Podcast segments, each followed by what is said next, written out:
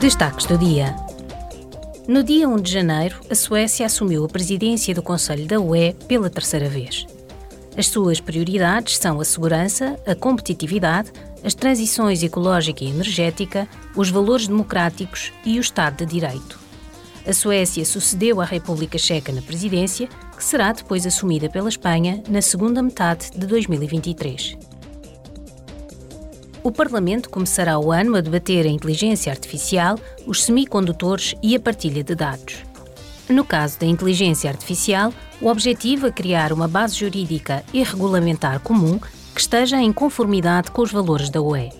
Da ordem do dia constam também a escassez de semicondutores e as regras em matéria de criptomoedas para salvaguardar a manipulação do mercado e os crimes financeiros. Este ano, os eurodeputados debaterão ainda novas regras para melhorar as condições de trabalho das pessoas na UE, cujos rendimentos dependam das plataformas digitais, mais conhecida por economia dos serviços pontuais.